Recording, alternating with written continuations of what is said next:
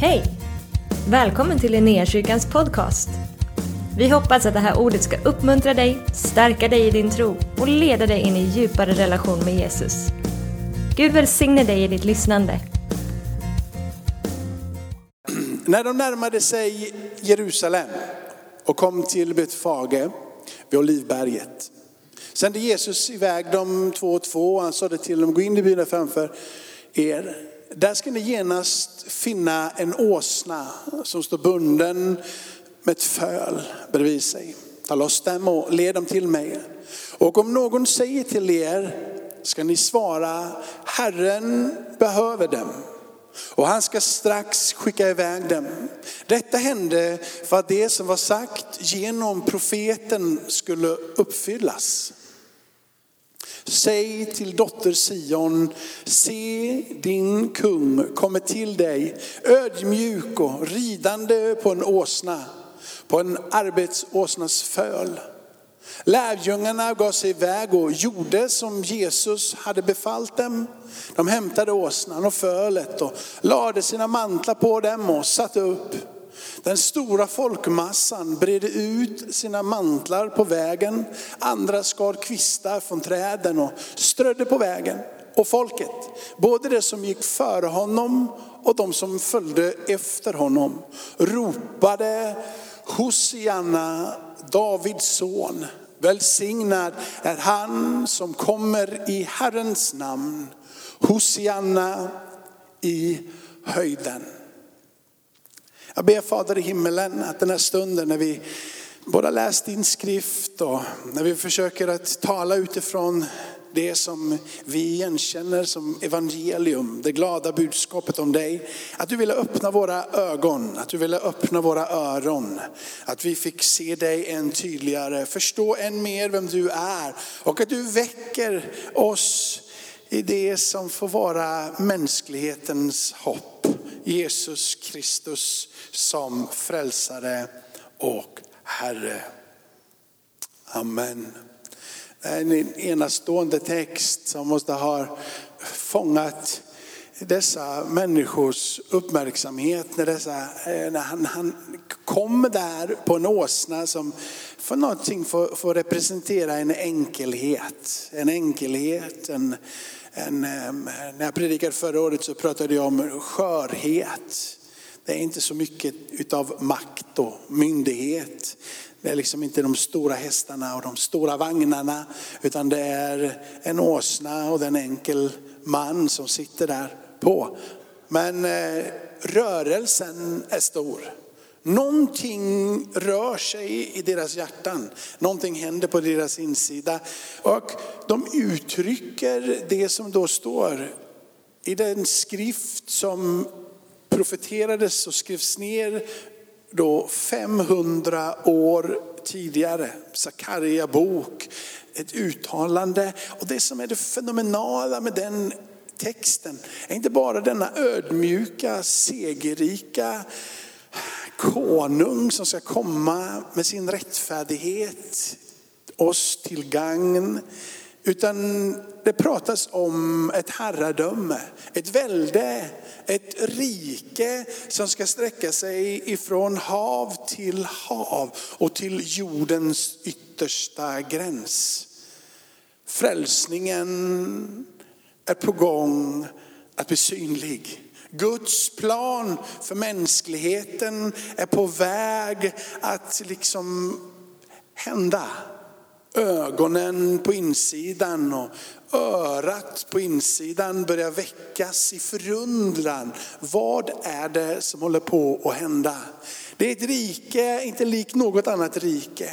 Det är ett rike som blir representerat genom stor ödmjukhet.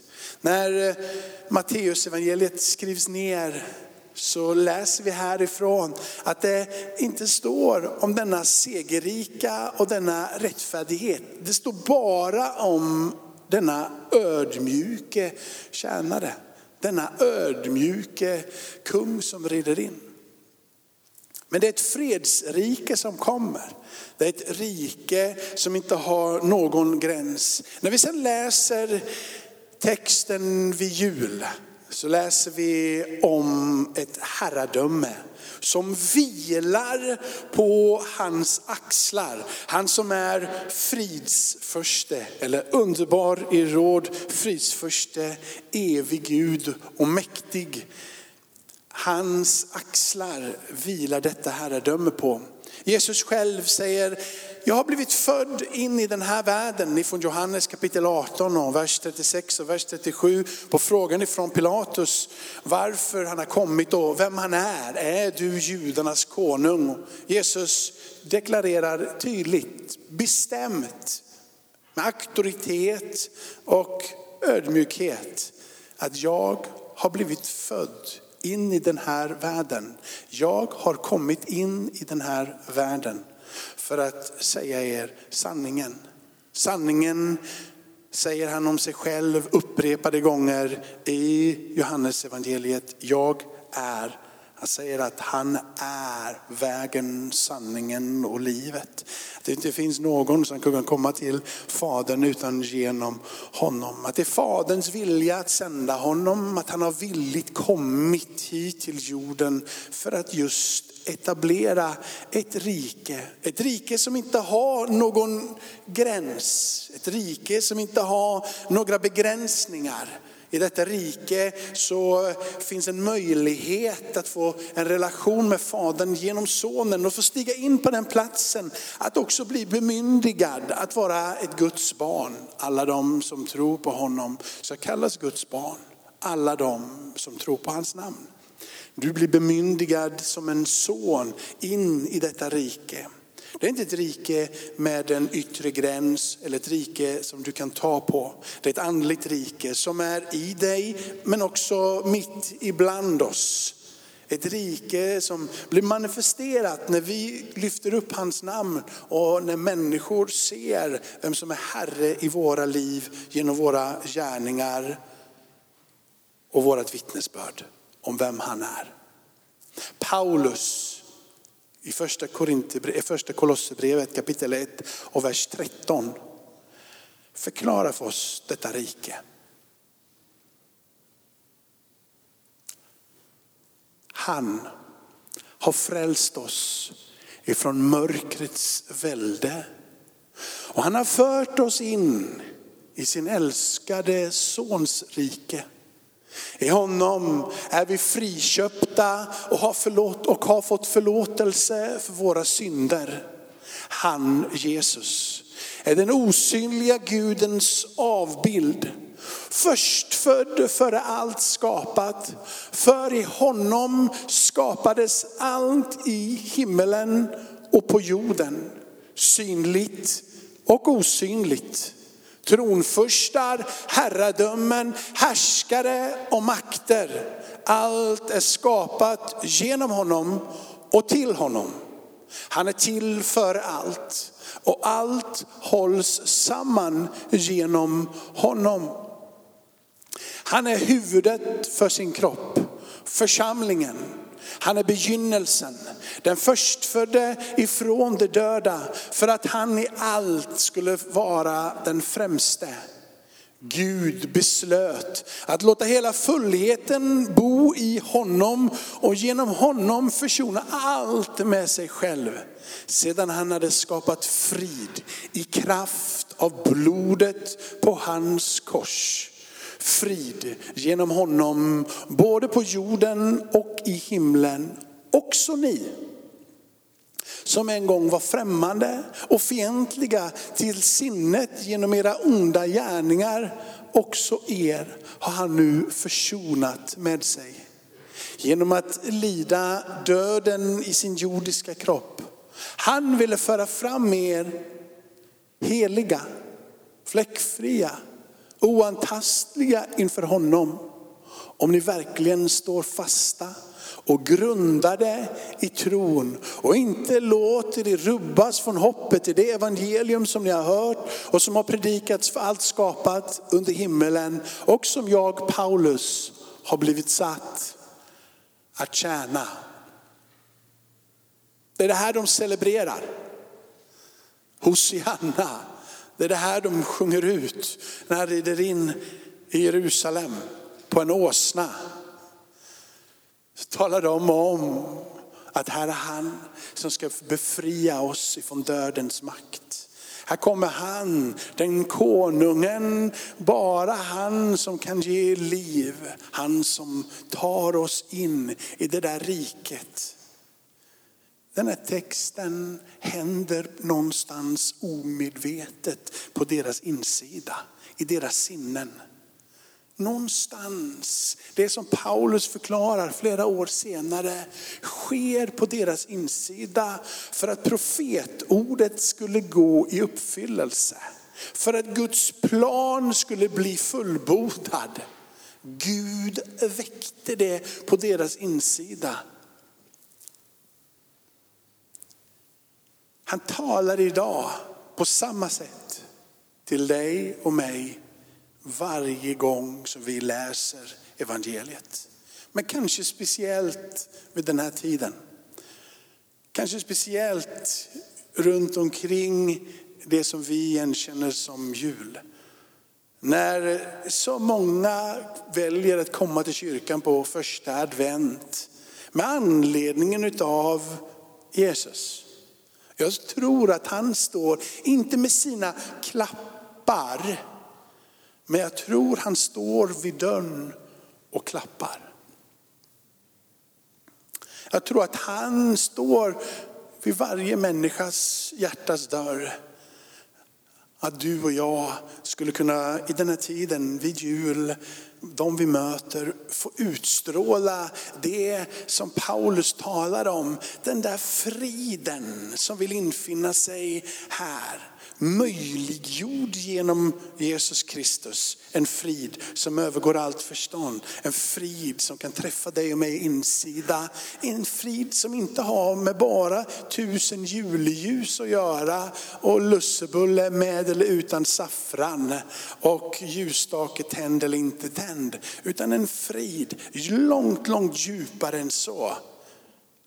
Insidan öppnas en annan profetia i eh, Nya Testamentet. Från Johannes i Uppenbarelseboken. Pratar inte om julklappar, men att det står någon och klappar vid dörren. Här står det så dåligt för det står knackar. Mycket bättre i min text, vet du, för man, man tänker direkt på att det, är, liksom inte, det är inte jultomten som står där med sina klappar, utan han säger jag står vid dörren och klappar. Jag står vid dörren. Vem är det som står vid dörren? Vem är det Johannes får sin uppenbarelse från? Det är Jesus. Jesus vill stå där vid din dörr han står vid dörren. Han knackar och om någon hör min röst och öppnar dörren så ska jag gå in till honom och hålla måltid med honom och han med mig. Detta är önskan från Jesus den här stunden. Varje dag, 365 dagar om året. Men hälsningen idag ifrån Uppenbarelseboken kapitel 3 är att han står där och han vill inget annat än att igen säga kom in, jag vill äta med dig. Vill du äta med mig? Vill du bereda plats i ditt hem för mig? När Jesus stiger in i hemmen i evangelietexterna så är det häpnadsväckande berättelser. När han rör vid den som är utanför så blir de människorna förvandlade. När han rör vid de som är spetälska så blir inte Jesus fylld med spetälska. När Jesus stiger in i människa efter människas liv så blir de berörda, påverkade. Jesus blir inte oren när han rör den spetälska. Jesus botar den spetälska. Han blir inte ohelgad, men den som rör vid honom blir helgad blir välkomnad, blir insatt i det som är ett rike som är förbi allt förnuft egentligen. Ett rike givet till dig och mig utan villkor. Ett villkorslöst rike där du blir inbjuden, där han står och knackar på dörren och du gör ingenting annat. Det är redan förberett, det är redan öppet. Han knackar till och med på din dörr och du behöver inte ens söka. Han kommer mot dig. Men har du öron att höra att det knackar? Vill du ha öron att höra? Vill du ha ögon att se? Han säger, jag kan komma och ge dig en värdighet som du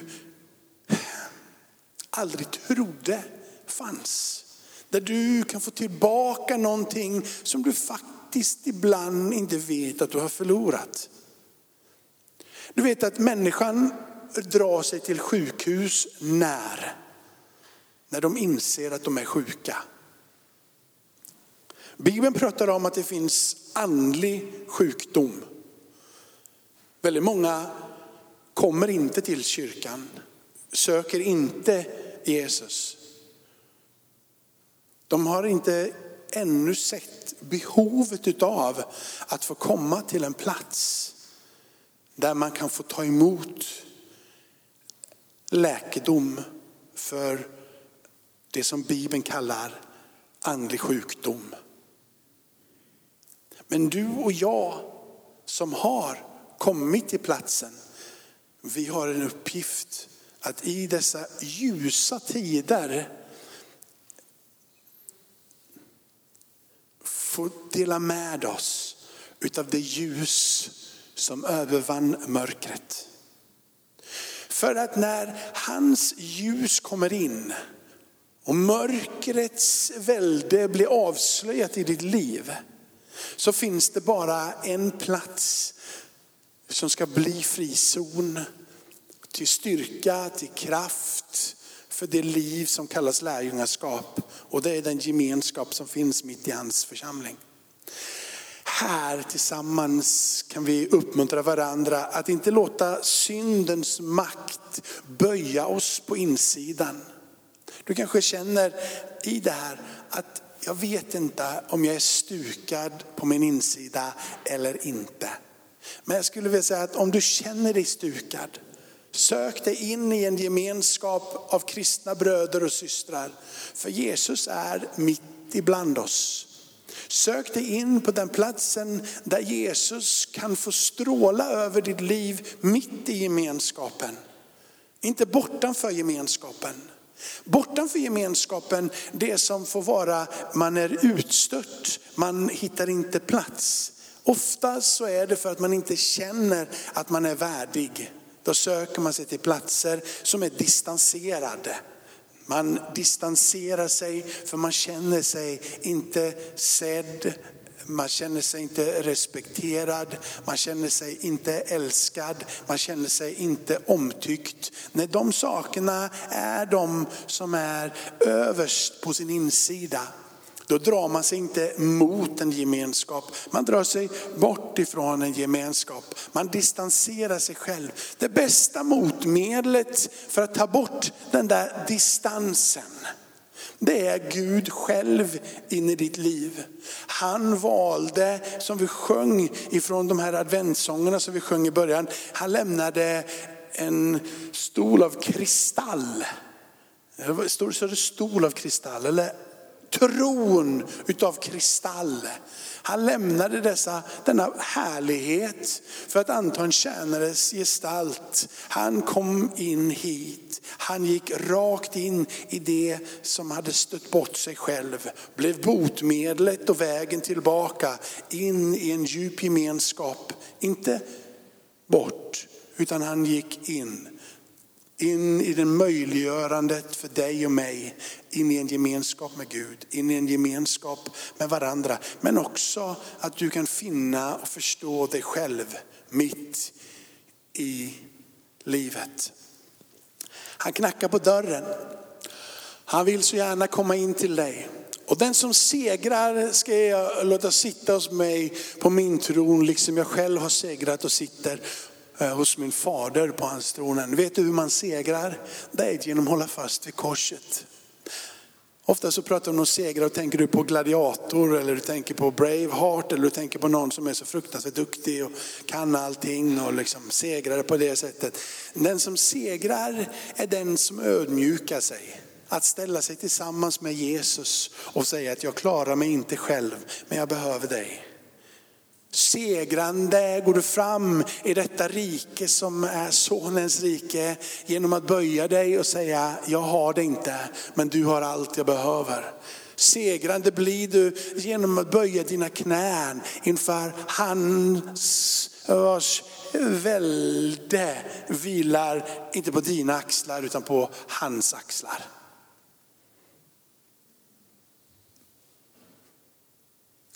Hålla fast vid evangelium så segrar du med honom. Och så går dessa ord ut, inte bara till församlingen här i Uppenbarelseboken, utan i alla tider. Till förnyelse i alla tider. Till uppvaknande i alla tider. Till ett profetord i alla tider. Du som har öron, hör vad anden säger till församlingen. Ett ord av att ständigt vara och leva i förnyelse tillsammans med den helige Ande. Att ha blicken på Jesus, men att lyssna in vad anden säger här och nu. Så att du och jag kalibrerar våra hjärtan och våra liv och sätter vårt fokus på trons upphovsman och fullkomnare. Det här mina vänner, det är julens budskap. Ganska kraftfullt budskap mitt i julens julsstök. Med, med knäck och, och vad det nu än är. Jag tänkte att jag tar tillfället i akt första advent att presentera evangelium. För vad evangelium verkligen är. Du blir ingen övermänniska för att du stiger in i trons värld. Du blir kanske liksom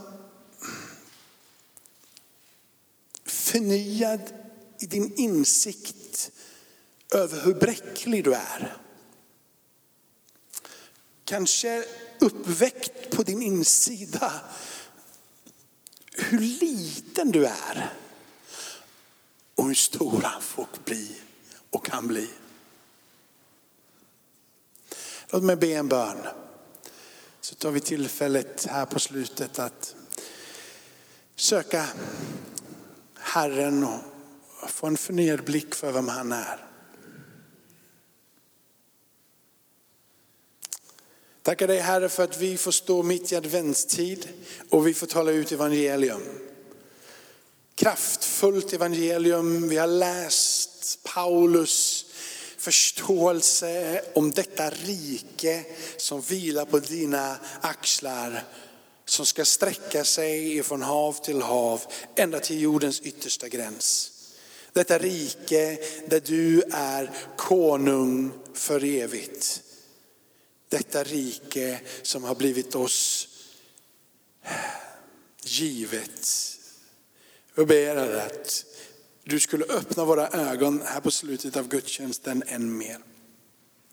Att du ville ta mina vänner i handen att du vill öppna deras ögon, öppna deras hjärtan, öppna deras sinnen, öppna deras liv till förståelsen om vem du är, hur god du är, hur stor du är, hur mäktig du är. Att du vill vara på deras sida, att du vill vandra tillsammans med dem, att du vill vara frälsare i alla livets omständigheter, att du vill vara Herre genom hela livet.